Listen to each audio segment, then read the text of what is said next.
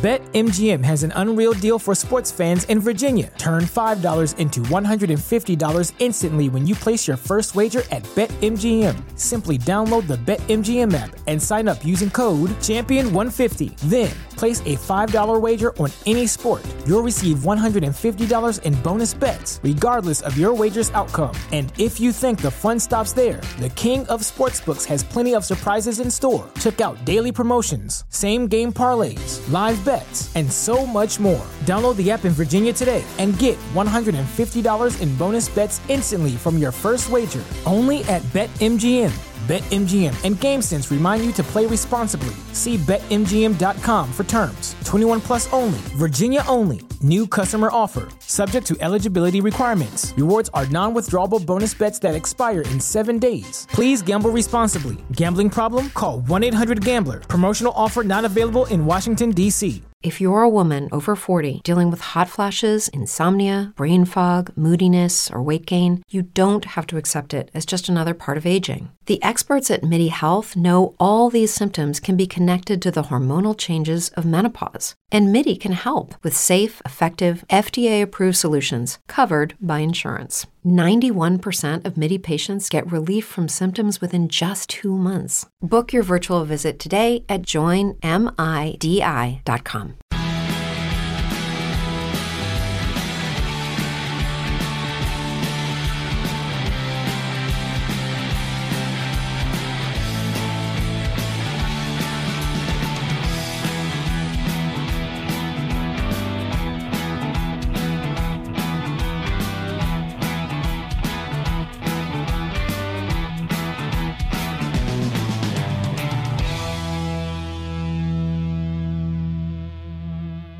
Hi everyone, welcome to Wolves Fancast. Matt Guy here, talking you through today's game, where on a day Norwich, Bournemouth and Watford relegated, Villa survive due to Hawkeye. On a day where Wolves are finishing in 7th place, the second consecutive season. Lads, how are we doing today? We were joined with Rich Hobbs. How are we doing? Hello everyone. I'm good, actually, weirdly. By Jordan. How are you doing, George? Probably not as perky as Rich, to be honest with you, but, you know, we, as the kids say, we moved.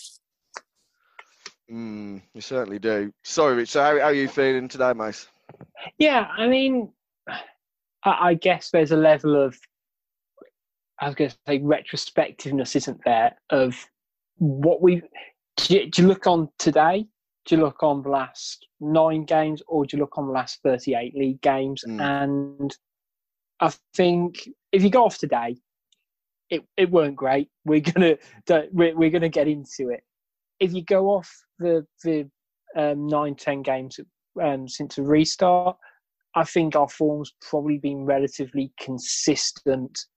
To without sort of looking at a form table, not gonna lie, you know, probably seventh. We probably are about seventh in that table. You know, up half good, upper mid-table. And over the season, I think it's kind of reflected on it. You know, for anyone who sort of heard Roy Keane before the game saying, Wolves aren't a great side, they're a good side. And I saw a few fans online getting a bit annoyed by it. And actually, I saw some go, you know what, I completely agree as well. And I fit into that camp. We're a good team, but we do have flaws. We do have these inconsistent streaks. We have these lapses in concentration like we showed today, which is the difference between being the 7th best team and bridging that gap to, you know, the top 6 or even the top 4. It's if you cut out those mistakes, then you're through. And obviously you can go over the course of a season in terms of little errors, whether they are of Wolves doing or the referees doing, which again we're going to go on to, and you'll be able to make it. We'll be able to make up 20 points or however many. Yeah. But there's 19 other teams in the league 18 minus Liverpool, who probably say the same thing. So yeah, I mean, we will go over the game today. We are going to be doing an end of season review where we'll kind of look at the season as a whole. So today we're going to look at the Chelsea results, look at Olympiacos including the view from the other side from the Chelsea Fancast. And because I think we need a little pick-me-up, we're going to have a little quiz as well. I hope that's all right for you guys. I know it's putting pressure when we're on a three-man booth. But I do want to focus on one positive today. Matt Doherty's joined the 300 Club. Been with us for absolutely ages now. Depending on where you read, 75k to 81k signing. And way back in 2010, I believe. George, come to you first. In the modern era, have we had a better value signing? So I'm not talking about free signings so much. I'm talking about people that we've paid money for. Have we had a better value player in the modern era? I think you'd be hard-pushed to say, to argue any otherwise, really. I mean, we paid 75 grand for a player who, made his debut under Mick in the Prem, all the way down to League One, back up again. And you know what? Like, in terms of a right wing-back, I said it earlier on this season in the podcast, like, as a right wing-back in the system we play, there's only Trent Alexander-Arnold I think I'd swap him for in the Premier League, which is a big statement. I know there's probably better footballers out there, but the way he plays our system and how vital he is to the system, you notice when he's not on the pitch, which is all you need to say about Matt Doherty for me. I mean, even today, we were absolutely abysmal today, but I thought we were worse when we did take... I know Doherty come off in that treble sub, but as soon as Doherty went off, we didn't even have that out ball from Patricio or Coady to even get out. I thought, as soon as we took him off, we looked worse. So I think that's, that's credit to Matt Doherty as a Wolves legend. I mean, ultimately, he's probably due a testimonial anytime soon as well, isn't he? So, absolutely. And, he deserved one. So, 100%. A great player and a great servant for the club. I'd say so, absolutely. Rich, in terms of, he's been through... The 10 years now, coming into 10 years of service to the club. He's been through a lot of managers in that time. Do we think there's any one manager in particular where we've seen the best out of him, or does it have to just be Nuno for some of the football that we are playing and that he's a massive integral part of? Well, I think that sort of kind of sprung to me when Jordan was speaking in a way, because obviously he's someone who hasn't almost found his ceiling yet. And personally, I'll be honest, I've probably not been his biggest fan. Even sort of back in the Championship season, arguably, as I said, last season as well, if you're looking at areas to improve, where we could improve upon, it was that right centre-half and also right wing position. And don't get me wrong, he contributed goals, assists last season as well. But there's always that, is he going to be able to push us into that top six, Europa League place?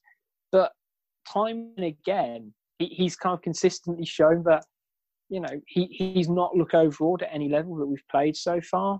That's testament to the man himself more than anything else, that, he's shirked off competition. As well, I see it, he kind of really sort of embedded himself in the team that League One season. He played a little bit Championship when we got relegated that year, but, he... from memory anyway, he wasn't wasn't someone who played lots of games and he was a full-on starter. But in the League One campaign, he was fighting for Ricketts for his place. The season after, he was fighting Iortha for the place. The season after that, it was again Iortha, and he went and sort of played a little bit at left back as well the following season under Lambert as well. So, he's someone who has always wanted to play. And I think that kind of must stand out for managers. Hence why, again, I think he said it in his interview earlier this week, I'm still in the team. I must be doing something right. And that's sort of it. And you've got to keep hoping he keeps pushing forward. And as Jordan said, he's so much a system player. Would he be able to play at right back for Man United next season? Probably not. It wouldn't. He wouldn't probably. I don't think he'd necessarily work well in their system. The system wouldn't necessarily work well for you. But for a lot of Wolves players, they've either adapted to the formation and the style of play if they were there before, like Coady and Doherty, or they've been brought in to play that system. And again, I think that's a massive testament to him that he's changed his game. I guess sort of. In answer to your question, he's played his best football under Nuno, but he's shown the professionalism under the likes of Jackett and under Lambert to probably get him to where he is now. Yeah, I mean, echo exactly what both of you said, really. He's a player that always in and around some of the good things that we do as a team when we are on top form when it comes to our attacking play that is so lauded over. He's always around the conversation. He's chipped in with enough goals and assists this season that we can really have him as a really good impact player for us when we need a goal. Maybe not so much as Project Restart as I think as a team we've struggled creatively throughout Project Restart or post, I should say. But I don't think it can be underestimated, his contribution to the team and where we are now as a benefit to what he's been doing for us. So the elephant in the room, really, we need to talk about the Chelsea game. So we'll move on to that. So going into the game today, big permutations depending on the result. We needed a win. We couldn't rely on any other team to do us a favour. Palace, don't think any of us expected Palace to get a point, let alone win the game, to be fair. So I don't think we were relying on us winning the game. What were your kind of initial thoughts going into the game? George, I'll ask you first. What were you kind of hoping would happen? Where did you think we were going to be in terms of a performance prior to the game itself? Well, I saw 3-4-3 and I thought, right, we're playing, at least we're looking like we're going to have a go for it. It's a big thing I said about the Sheffield United game, and I know I put it in the group earlier as well. Like, it's just no intent. Like, in terms of today, ultimately, we couldn't take, in theory, it was in our hands, but after watching Palace at Molineux last Monday, I think we all expected Spurs to beat them. And I mean, lo and behold, they haven't beat them, surprisingly. But, we've lined up 3-4-3, and I think that Pedence was probably the unluckiest man ever to not be starting the game after, the last few performances he's had. Brought back Jota in, and, I'm one of Jota's biggest fans. I don't think he's been very good for a while. First half, I mean, Raul, Jota, the ball's never stuck. It was like a pinball. Like it was embarrassing, really, that we couldn't even trap the ball. It was sort of meandering out to sort of a 0-0 at half time, like, we're so used to. And again, we were a bit passive, but, it gives us a foundation then to bring on Traore, and, Chelsea would have to come out to us as well and try and get a goal. It probably suited us to start hitting them on the counter a bit more.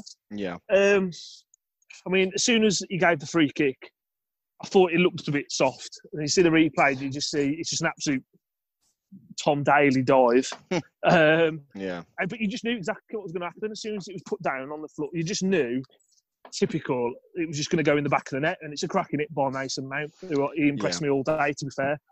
It is. The second goal was just... Honestly, if my pub team conceded that on a Sunday, we'd be getting pelters from the gaffer. It was sloppy. Like the whole thing, like the free kick from Coady was just a bit of a rushed nothing ball.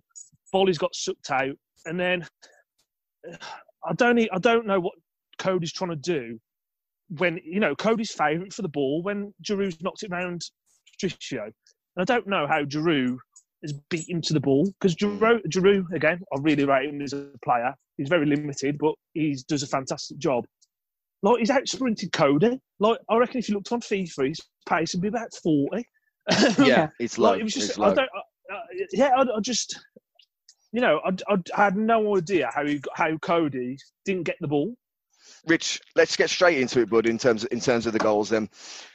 We need to talk about that free kick that wasn't. I don't want to make this a podcast about VAR again for the millionth time this season.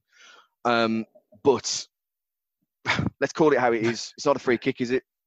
No, and I mean, probably out of everyone on the Fancast, I've kind of always led with a fairly fundamental view when it comes to refereeing that it's not that it doesn't impact the result, but you shouldn't let it impact what you do.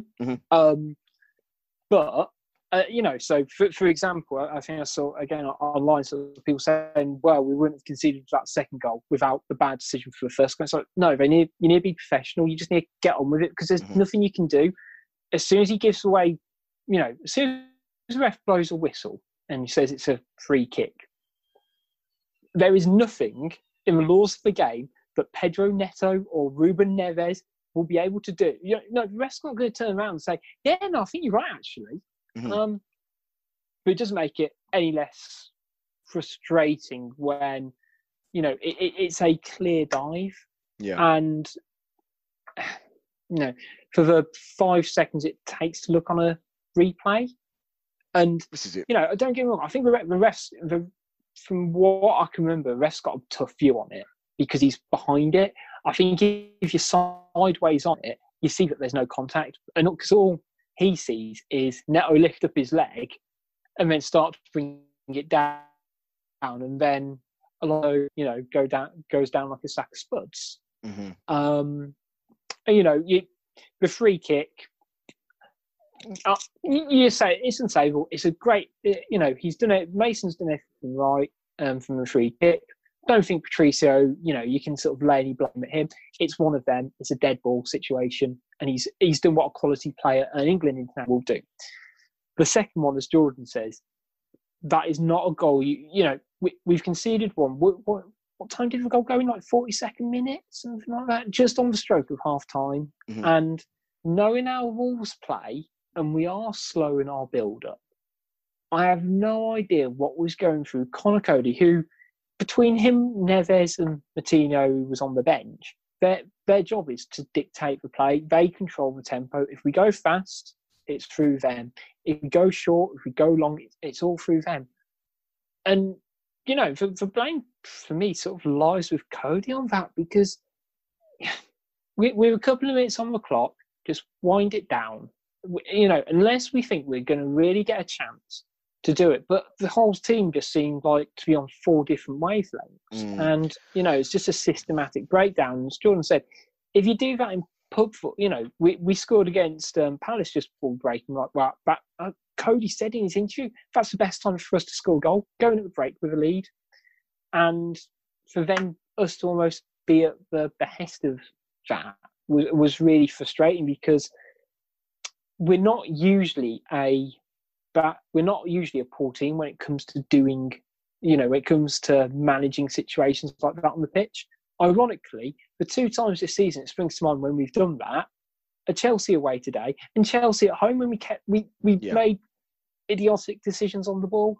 And, you know, whether it's a bogey team issue and it's just one of them, or, you know, whether Lampard's kind of got our number a bit, but we conceded that, was it Tomori scored an absolute belter at home, and the heads went, and it just felt the same today. And as soon as we went 2-0 down, I mean, we showed a bit of fight second half, and you could argue we weren't really in it an awful lot in the first half. I thought it was fairly even, you know, for the first 40 minutes. Mm-hmm.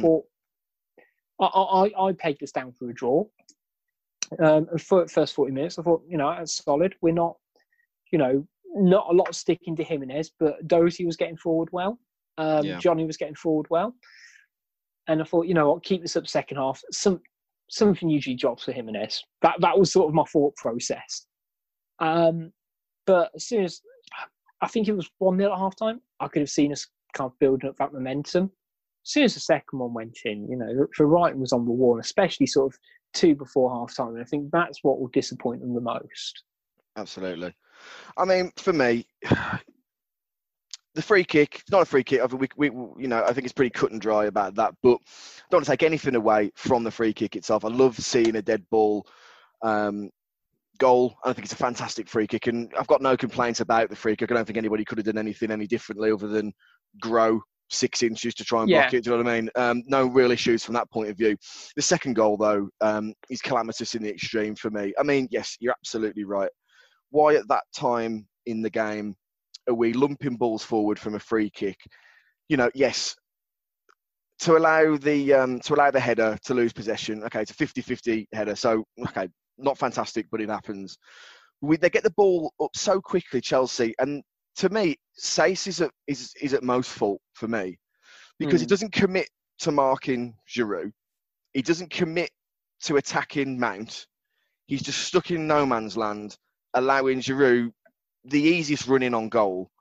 And then Coady, exactly as you said, George, you know, how is he allowed Giroud to get around him and get that shot away. It's calamitous. And, you know, I feel for Sace in a way because he's been moved around from pillar to post in different roles. And, you know, we've talked about on a lot of occasions how actually, especially when Bolly was out, who he's been a good standing replacement, and he's been, you know, one of the reasons why we haven't shipped a load of goals this season, but it definitely wasn't his finest moment for sure today. No, maybe I'm being overly critical just in anger, but it was just for me, you know, that's a defensive fundamental. You pick what you're going to do. You either mark the striker or you commit earlier to block the pass, and he's done nothing. Jordan, am I being too harsh? No, you're not, man. And I think that as well, like, you know, with Conor Coady, and I don't want to criticise him at all, but it sort of fits the Conor Coady narrative. Big physical striker up against him. Rubbish. Mitrovic did it to him in the Championship, Fulham, and in the Premier League. Giroud's done it today. Abraham tore him a new one earlier on in the season. Mm-hmm. You know, he's a great captain, great leader, but that's where the limitations of playing a central midfielder, centre half, is. Physically, he isn't up to it. In terms of, you know, on the ball, fantastic. And, you know, when we're on the front foot, it's a brilliant. And I never want to see him go. I'd give him a lifetime contract. But that is the flaws of playing Conor Coady. As soon as he gets tagged, you know, pulled up against the big man, he always comes out second best. And that's a shame, really. Mm-hmm. And, you know, Drew, you know, he's a World Cup winner. You know, there's no disgrace in that. You know, Mitrovic is a handful. But, you know, I fancy him any time he's playing. You know, Aguero, I hardly had any change out of him in 2 seasons for Man City. Yeah. No, I fancy him. No, it's just any time there's a big bloke comes up against him, 6 foot plus and a bit physical, he's not right for the system. And again, it showed it today for me. Absolutely. I was going to say, so 2 points on that. I think you bang on with when you're sort of saying about Drew as he, you know, he's a quality player, he's a World Cup winner. Chelsea on a bad team, you know, they finished in the league table, you know, but it's not a case of Wolves were undone against a bad team. Don't get me wrong, they've conceded a lot of goals this season. They also won a lot of goals, won a lot of games even, and they have the potential to be a really good team across that park. They've got high quality international players, quick players and dynamic players as well. With Coady, It's interesting. I wouldn't say physical. Yeah, I'd say he's not good against a physical striker, but I'd say he's not good against a striker with physical attributes. Mm-hmm. Because if you think about the game early on in the season against Chelsea, he had an absolute nightmare against the speed of Tammy Abraham. And there's been a few times when he's been up against a genuinely fast, quick centre forward and struggled.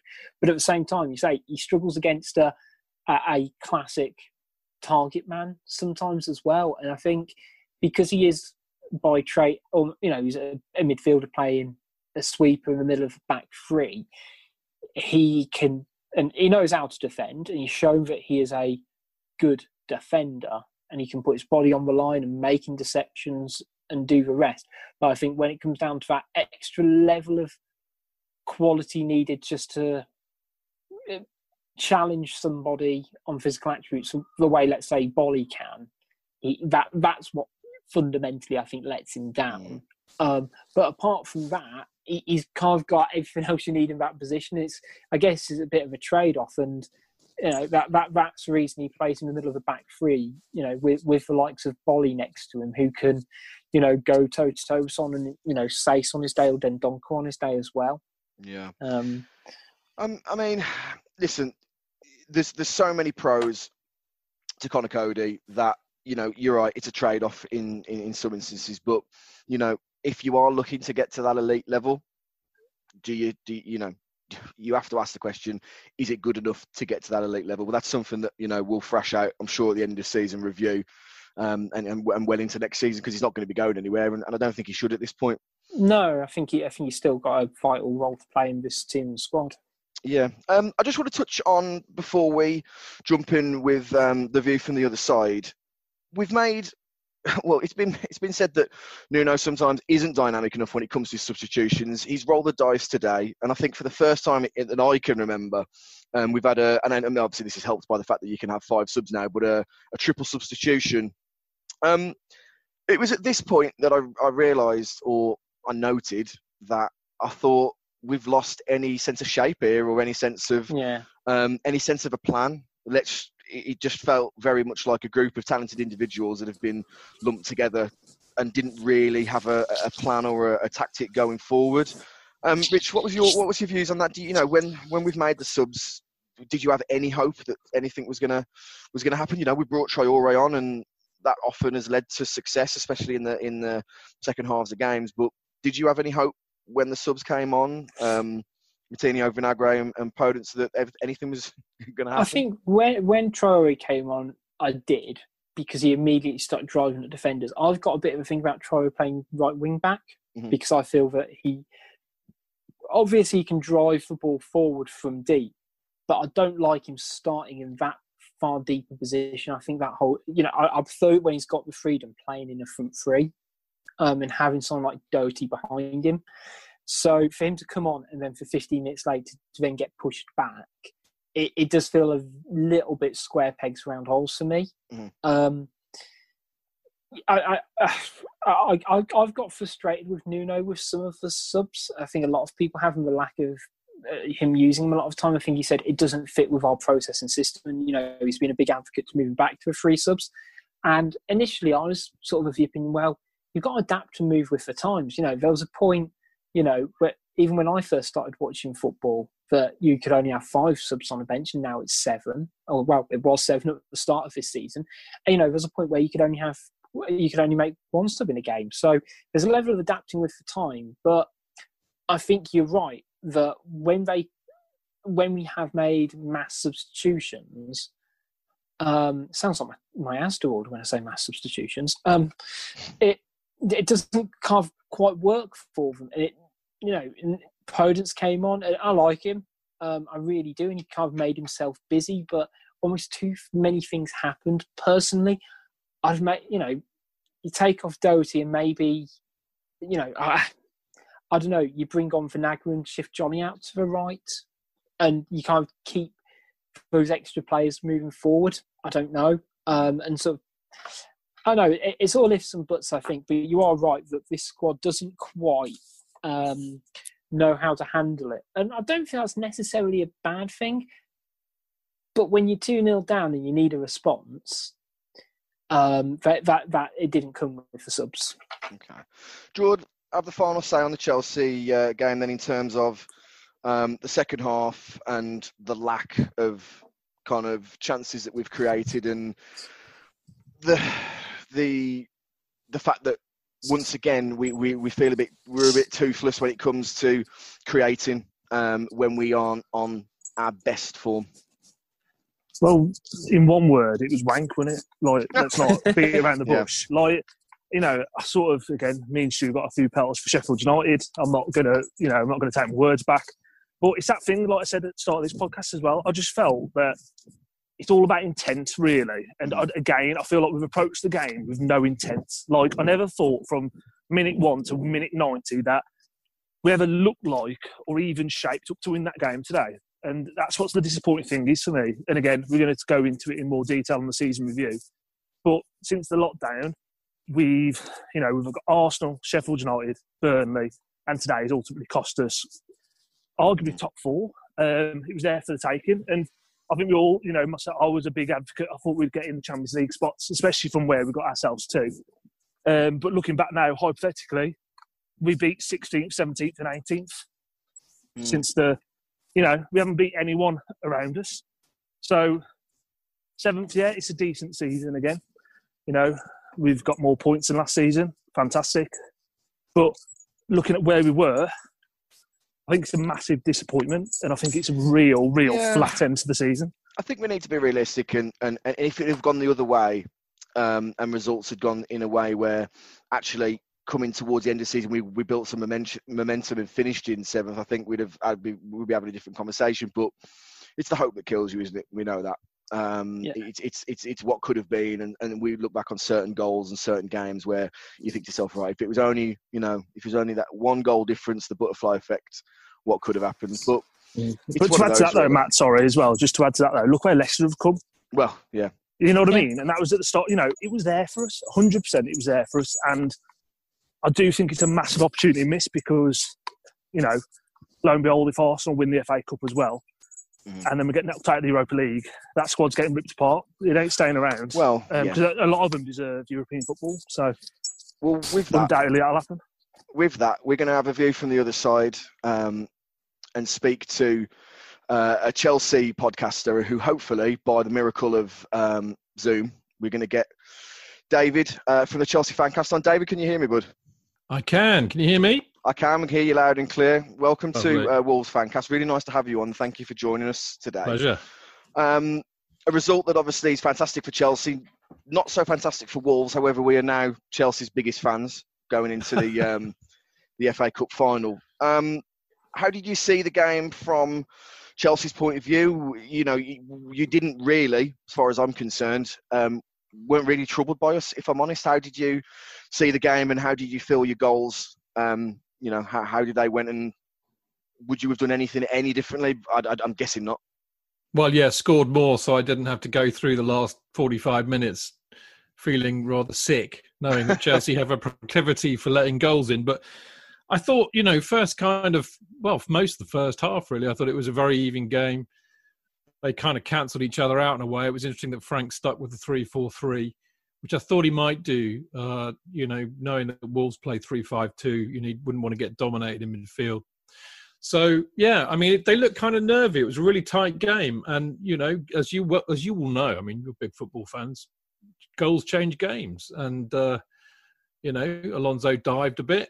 Don't think it was a free kick myself, if I'm really honest. And Mount put it away beautifully, actually. I thought it was a really good free kick from Mount. Really pleased to see him score. And then the sucker punch, minutes later when Mount put Giroud through. And I thought Ollie did really, really well, actually. He kind of had no right to score that goal and he still managed to get it in. So once that went in, I felt a little bit more comfortable. But as I said, you just, this is Chelsea. They're nearly always going to give you chances. But I have to say, if I'm really pleased with anything today, it was the way that they defended. And I thought they, Zuma and Rudiger actually looked like proper centre-backs today. And I think, the fact that they had a keeper that they felt a lot more confident in spoke volumes. Yeah, absolutely. We were talking prior to you coming on about how toothless Wolves were in creating chances and actually troubling Chelsea in the first place. And, you would be pleased from your point of view that Chelsea didn't really have a lot to defend against. As you mentioned, we've said, we think it's a dive for Alonso, but you cannot take anything away from that free kick. It's spectacular. It's if it was for any other game, you'd be getting up and applauding. You'd be really happy to see it. In terms of Conor Mason Mount, his progression must be pleasing for you guys. Is there anybody else next season looking ahead who Wolves fans should be fearing playing in the next set of fixtures, maybe like any young players that are kind of coming through the ranks that haven't had as much of a chance this season but might next? Well, most of them have played this season. Well, it's true, for the obvious reason. But I think Mount has been just astonishing this year. And I think it's, how nuts social media is for football supporters. And, a lot of these young guys have been getting a lot of abuse, which in a way tells you that a lot of supporters have actually forgotten that this is their first year in the Premier League. And Mount's, I think, started over 50 matches this season. He's clearly the foundation upon which, Frank wants to build the next Chelsea side. Mm-hmm. And he's just been superb as far as I'm concerned. He's kind of, you can see that it's like having Frank Lampard on the pitch in a sense. I think he really, really trusts him. His energy in the press, he sets the tone. I can't speak highly enough of him. But in terms of next year, I'd like to see Ruben Loftus-Cheek come more into it. He's just coming back from a really nasty injury, so he's only really had a bit part to play. Gilmore, Billy Gilmore was fantastic when he came in. Sadly, he got a knee injury and had to have an op, so he's out for a few months. But I'd like to see him push on. I think Tammy Abraham really needs to prove that, again, this sounds a bit unfair because he scored 15, 17 goals in all competitions this season, which, you know, for a 19, 20-year-old is phenomenal. But I'd still like to see more from him. I hope he gets more of a chance. I think the real question mark is around Hudson-Odoi. You know, I mean, he burst onto the scene a bit last season, got a few England games as well, then got a nasty injury. He's a bit, you know, Billy Big Bollocks, if you see what I mean. So he needs to kind of, you know, walk the walk as well as talking the talk. But, you know, it seems really churlish to criticise some of these kids because that's what they are. They're kids. Yeah. And the thing is, they're playing for a top four side. I mean, you know, irrespective of whether we'd got in or not, that's where people expect Chelsea to be. You know, so they have a lot of pressure on them. So I can't speak highly enough of them, but obviously, yeah, I want to see a lot more from a few of them next season. Yeah. I mean, for a lot of Wolves fans, next season, the aim will be to solidify the team as a top six team and break that barrier that so many other teams in the past have found it difficult to do. Chelsea, obviously, Frank in charge, I think you would have been forgiven, people, if you didn't make the top four. And I know that's not Frank Lampard's ambition. However, what's Chelsea's aim next season? What's the possibilities? You know, what are you looking to do going forward? And where do you think you'll end up, you know, in the next season with transfers, being able to, you know, Frank being able to put his hand in his pocket and spend? What's the aim for next season? I think it's going to be really interesting next season, and you know, you're right. I think, I mean, I didn't expect Chelsea to do much better than mid-table this season, hand on heart. Mm-hmm. I certainly didn't think we'd get top four, let alone get into an FA Cup final. I really hope that we win the FA Cup next Saturday because it'd be phenomenal if we could do that, and especially for Frank. But I think next season is intriguing because, you know, clearly we're allowed to spend a lot of money. And we've already, you know, hooked up Timo Werner, who looks a hell of a player. Ziyech is a good player. If we get Havertz, which a lot of people are saying we're in, you know, we're in a good position to do. Again, he's another huge talent. I really do think we absolutely have to have a world-class goalkeeper. You know, you win titles built around, you know, a really, really good defence, which means a good spine. And we don't have a good spine. You know, we don't have a world-class keeper. And we don't have a world-class centre-back. And I think we need both to really be challenging. I think that we're a long way behind City and Liverpool. So, you know, I think realistically, I think, you know, top four, absolutely. And you know, again, a bit of a tilt at the trophy and perhaps making a better fist of the Champions League than we have done because we're going to get booted out by Bayern next week, no doubt. I mean, but I have to say they're the best team that I've seen play at the Bridge this year, Bayern. They were phenomenal. And I think this is why it gets tricky, because suddenly the whole game park has changed because, you know, this season, nobody expected Chelsea to do well. Nobody expected much from Frank, full of kids, yada, yada, yada. Next season, the kids will have had a year's experience. Frank will have achieved something that nobody expected him to do, and they've had to spend a load of money. And I think the pressure and the expectations on Frank will be so much greater next season. And I have to say that worries me. Because this is Chelsea. What I would like to see them do is to really look at what Liverpool did with Klopp. Yeah. And say, look, just give him 3, 4, 5 years. Get him in a situation where he's got the team that he wants. Do some surgical buying, buy the right players, the right positions, and evolve it more organically. My worry is that that's just not what Chelsea do. So that if we don't do as well next season as we did this season, then I think it could be problematic. Mm-hmm. Last question for me, and I'll turn it over to the other gents if they want to ask anything. I'm going to give you the magic wand. You could sign any Wolves player next season to improve Chelsea. Who are you signing and why? Well, I'm tempted to say Traore because he's a beast, man. I mean, good grief, muscles on him, and he's a good player. I mean, Wolves are a fascinating side for me, and I think, you know, you look at the first half being so tight. They were so well organised, so well disciplined. They got a lot of time for Nuno, who's, I think, a super manager. I think if I was going to sign one player at the moment, it would be a toss-up between Patricio and Coady. I think I'd probably go for Coady. I like him. He's a good player, underrated. Well, I'd urge you to listen back to this podcast and hear the rant from us all about Conor Coady about 15 minutes ago, but I it's one of those. And it's horses for courses. Yeah, and he got beasted by Tammy when we did G5-2 up at Molineux earlier in the season. I know that, but he's, you know, he's a good player. He's a good, solid Premier League defender. Interesting. So, you know, I you know, I like him. What can I say? I don't have to watch him every week, so, you know, maybe. Yeah, the view from the other side. And it's interesting that you say that, because, you know, we watch week in, week out, and we have our own opinions. And then it's interesting to see somebody that maybe will only watch us once or twice a season, or maybe a bit more when your own team isn't playing. But it's one of those, really. Lads, Rich, Jordan, anything that you want to ask David before we wrap up? You kind of always half answered it in terms of the Patricio one, because for me he's been quietly probably our most consistent player over the season, in my opinion. And you know, he does the unspectacular very well more often than not. And when you compare it to the Chelsea Kepa in goal for Chelsea and what's kind of gone on there recently, I guess sort of, what do you kind of see the way forward with that situation? Because he came for so much money, and I don't know, like you build a football team from the back forwards, and Chelsea seem to be doing it the opposite way round at the moment with some of the acquisitions they've made. And you know, that basically, do you think he's going to stay around next season, or you know, is it likely that Kepa's going to stay, really? Well, I mean, I think, you know, obviously it depends on if they're going to get anybody in. I suspect that they're very much looking to get somebody in.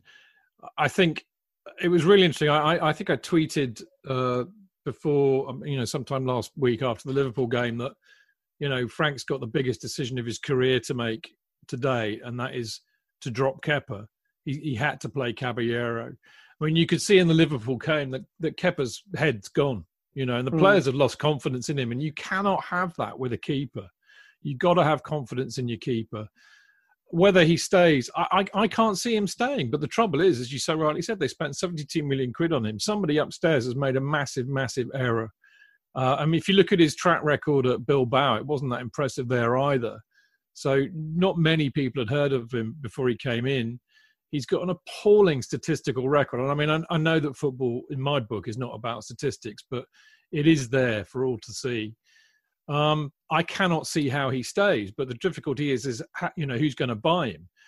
I think the best solution is that we buy a really decent keeper. And I don't mind, I mean, you know, the people that have been put in the press are Anana from Ajax. Oblak would be superb if we could afford him.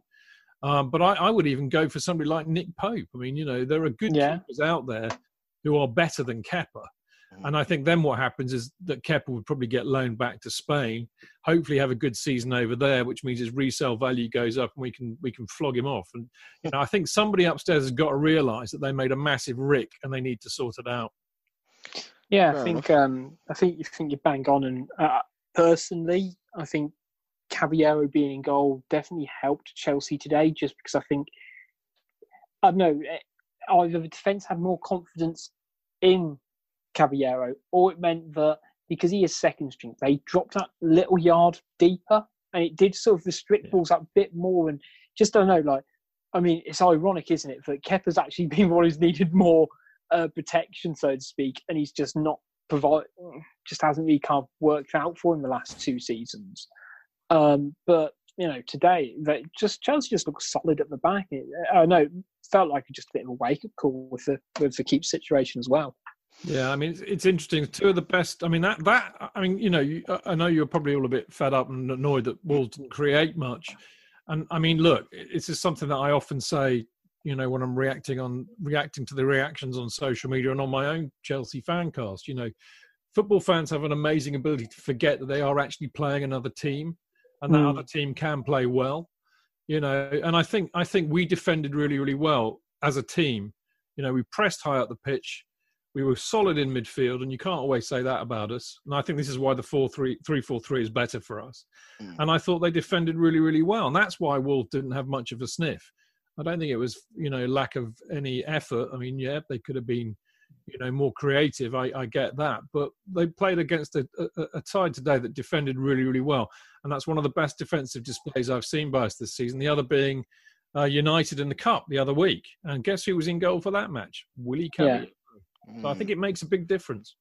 Fair enough. Well, we wish you the best of luck in the FA Cup final. Obviously, it has massive implications for Wolves as well. So we are going to be not so secret Chelsea fans. for you guys, and hope you can do the business. But David, we really appreciate you having you on. Yeah, pleasure. Thanks. I think we'll take a break at this point. I think I need a lie down. So we'll see you in the second half, and we were going to preview Olympiacos, and we're going to do the quiz.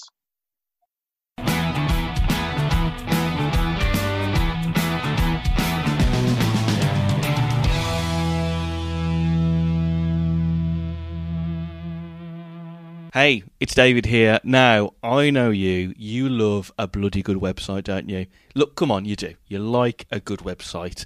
If you're on your phone, you're on your computer thinking, I want to see a bloody good website, I'm going to go find one right now.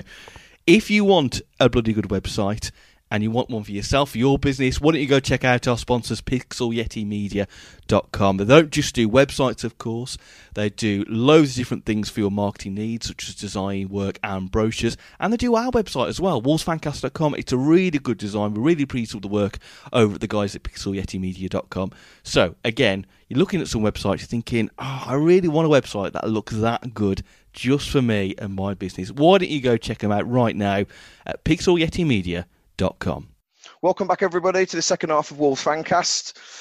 We're going to preview Olympiacos now and try and be a little more positive about what will happen in the second tie of the game. George, we're 1-1 on aggregate. We've got the away goal. What do you see happening in this game?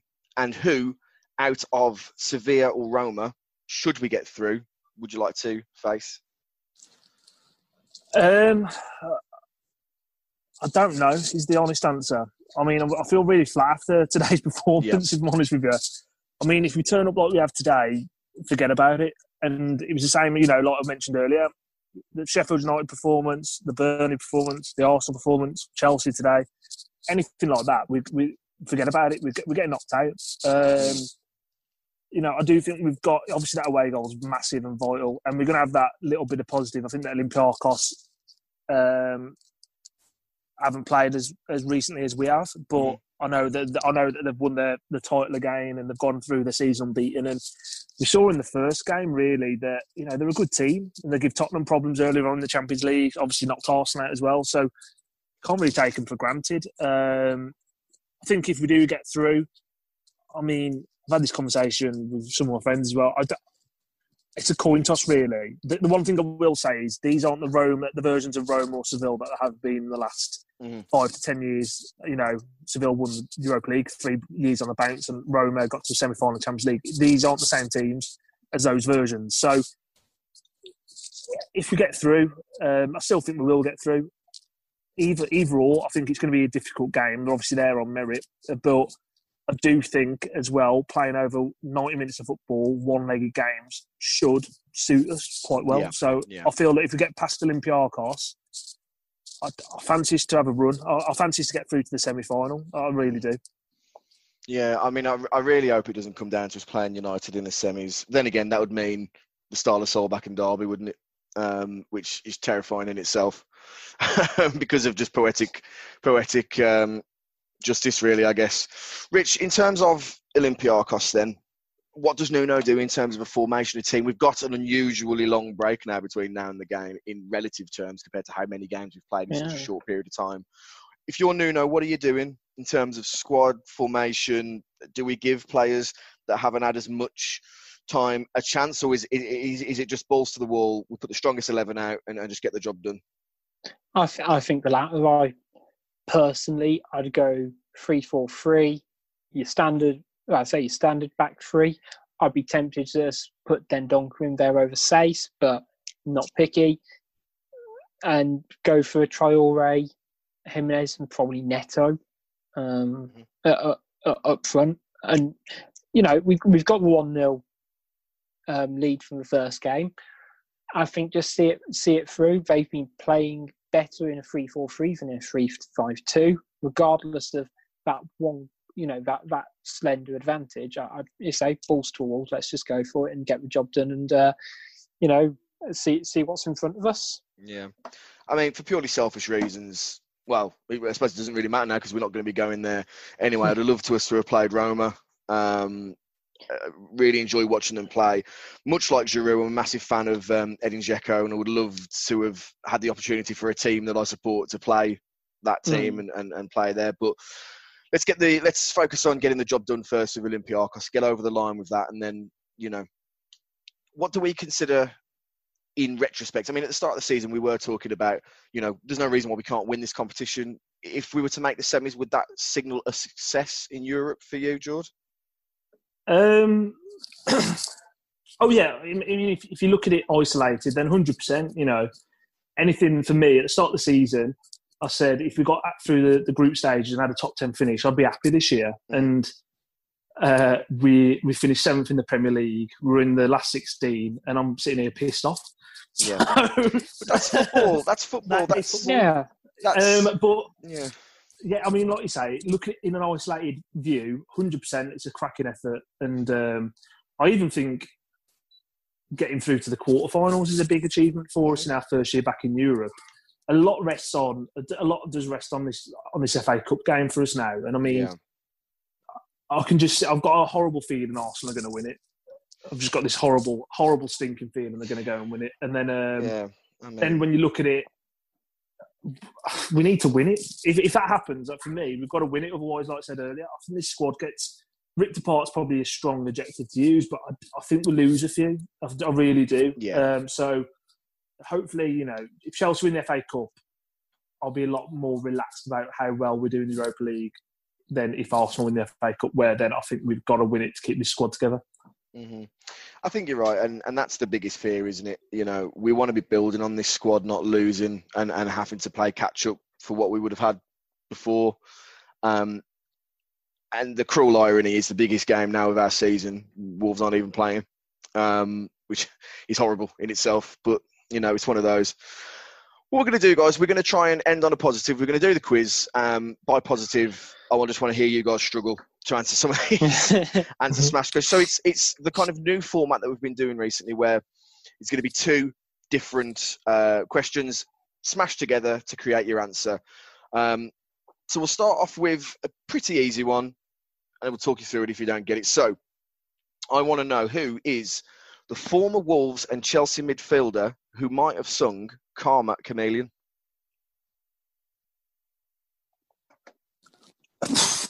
Hang on. No. This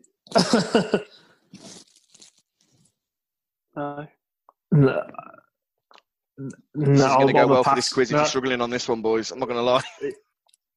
I pass. I can't even think of a Wolves and ex-Wolves and Chelsea midfielder. So, yeah, I've got to pass, unfortunately. Rich, have a guess before I time you out? I've just got culture club stuck in my head. I can't move past it. Yeah, I know. I can understand. Boy George.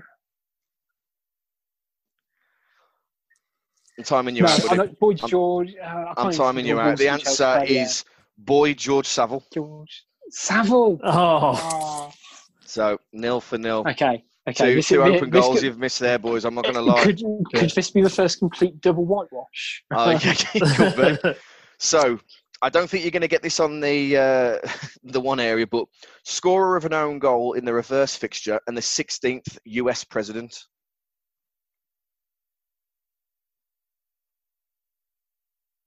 Abraham Lincoln. So who's the scorer? Tammy Abraham Lincoln. There we go. So George's off the mark. Yeah, good one. Well done, mate. Yeah. Okay. This is a bit of a mouthful, but Spanish defender for Wolves in the reverse fixture and Chelsea's most successful manager. Jesus Jose Mourinho. He's got it, and he didn't. I was going to go the other way round. It could work both ways. Yeah. So we're tied 1-1. Okay, so easy for me to say. Chelsea shirt sponsor and nursery rhyme about a group of visually impaired rodents. Three blind mice. Oof. Oh, I was ready. You can tell he's got kids. I had Yokohama stuck in my head for a second. So I don't know what we're going to do if we have a tie break. We might have to go for a more numerical standard quiz question. But let's go for it. Last question. Legendary Italian Chelsea forward mixed with a Star Wars smuggler. Oh, I've got it. Gianfranco Hansola? Hands down. You're out. I'm sorry. I can't accept that. Well, I can't accept it because it's wrong. Oh. George, can you tie the series, mate? Gianfranco Zola Fett. I'm just trying. No, it doesn't really work. Zola Fett. I'm afraid that's also incorrect. It is definitely incorrect. Yeah, I know. Yeah. So the answer was you both had the first bit right. You both had the first bit right. It's Gianfranco Zolando Calrissian. Yeah. Oh. But, Rich, don't despair, because I'll at 2-1, you were the winner. Congratulations. Thank you. I feel like Aston Villa has sort of stayed up just like from being slightly less shit than the other two teams today. No, so I want to thank Dan for putting the quiz together, as always, our resident quiz master extraordinaire. Some good ones out. I really like that format, to be fair. So I just want to wrap up the pod, guys. It's been a long old season in terms of the amount of games played, obviously, and the amount of podcasts that we've done. And just because the games have ended, that doesn't mean there isn't some content that we have out there that you can listen to. We've got tons and tons and tons of episodes this season, including David's had the media series, which is really excellent. We've got film casts that Andy Gillard has headed up. And my personal favourite, Stories from the Pack by Hoops, where we talk about our memories of our time with Wolves and the amount of kind of highs and lows that not only us as fans, but some names that you'll recognise as well.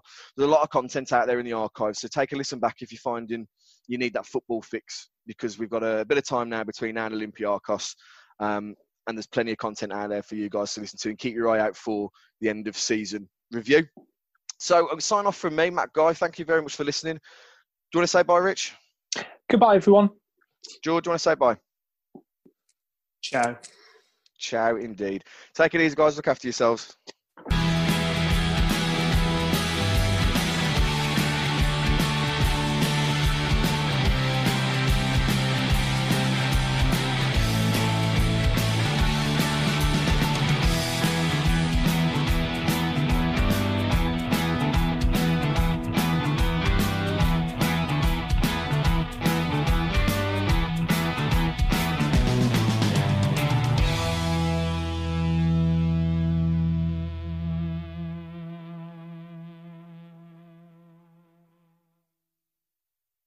BetMGM has an unreal deal for sports fans in Virginia. Turn $5 into $150 instantly when you place your first wager at BetMGM. Simply download the BetMGM app and sign up using code Champion150. Then, place a $5 wager on any sport. You'll receive $150 in bonus bets, regardless of your wager's outcome. And if you think the fun stops there, the King of Sportsbooks has plenty of surprises in store. Check out daily promotions, same game parlays, live bets, and so much more. Download the app in Virginia today and get $150 in bonus bets instantly from your first wager, only at BetMGM. BetMGM and GameSense remind you to play responsibly. See BetMGM.com for terms. 21 plus only. Virginia only. New customer offer. Subject to eligibility requirements. Rewards are non-withdrawable bonus bets that expire in 7 days. Please gamble responsibly. Gambling problem? Call 1-800-GAMBLER. Promotional offer not available in Washington, D.C.